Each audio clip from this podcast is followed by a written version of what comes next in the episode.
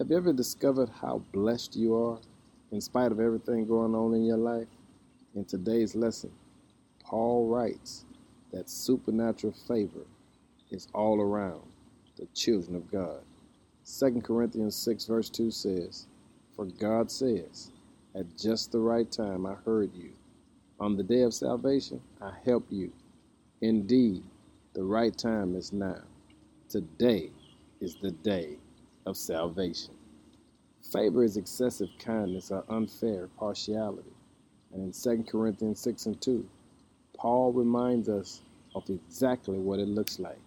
At just the right time of my favor, I heard you.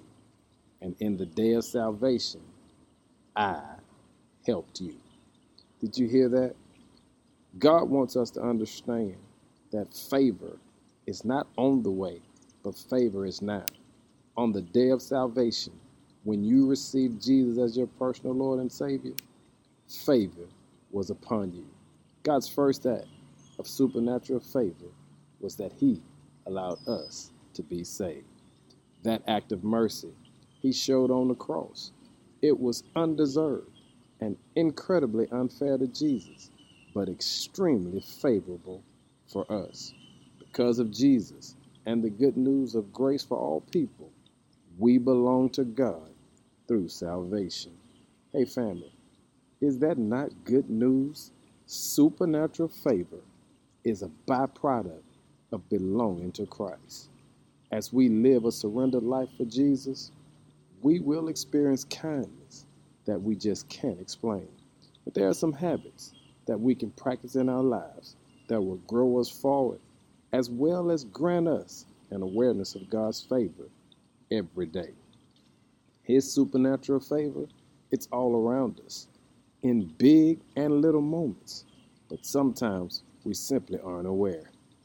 Let me give you three habits that you can practice in your life that will foster an atmosphere for you to understand the rhythm of God's supernatural favor as it flows daily.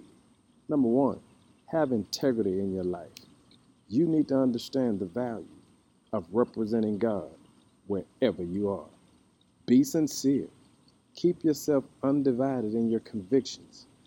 That's a vital part of experiencing God's favor. Nothing and no one should come above you representing God with integrity. Number two, have passion for the kingdom work.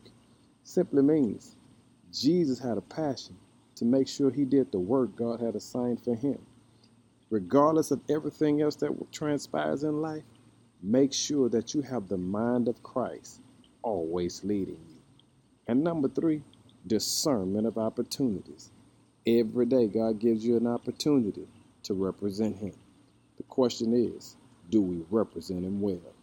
We have to be surrendered unto God, that we're available for Him to speak to us and lead us along the way.